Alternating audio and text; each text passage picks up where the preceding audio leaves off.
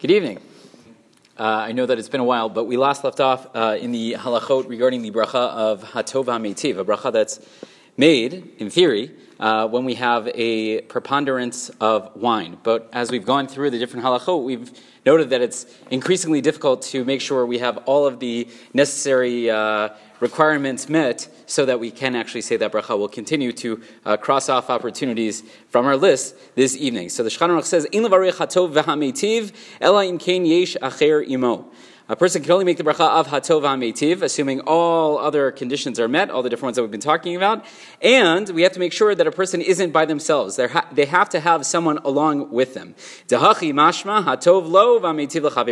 bracha, which, me, which uh, a person says when they have all this wine, is hatov, Hashem is good, and he is metiv, he does good for others.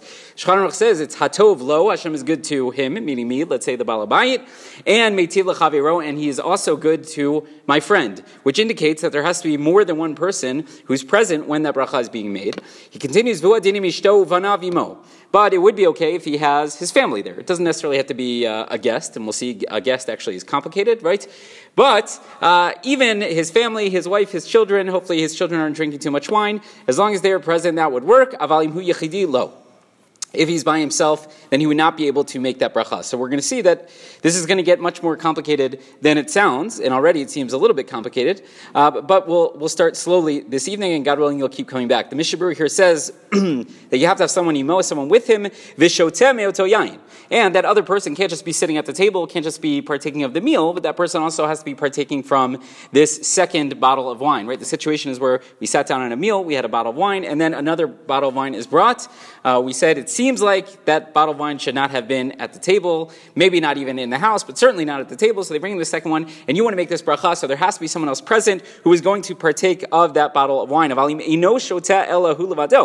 But if you, the host, are only uh, you're going to be drinking by yourself, your uh, your friend, your family, they're not going to be drinking from this other bottle of wine.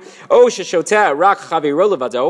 you're bringing it out for your friend or your family, right? But you yourself are not going to be drinking it. So aim birkat hatov. Uh, we would not make the bracha of hatov hametiv.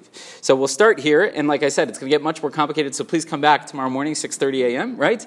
But uh, what we know is another condition which is necessary for the bracha of hatov hametiv is that I can't be by myself. I have to have other people there, and we both have to be partaking of this second bottle of wine. And presumably, we took part of that first bottle of wine as well, right? It's not enough that we only partake the second bottle. It has to be that we're, we are both, or, or all, partaking of both bottles of wine. But as we will see, when guests enter the equation, things get more complicated. Yes, sir? So if everything lines up and there are two people partaking of the second bottle who were partaking of the first bottle, how do you decide which one of them makes that token Yeah.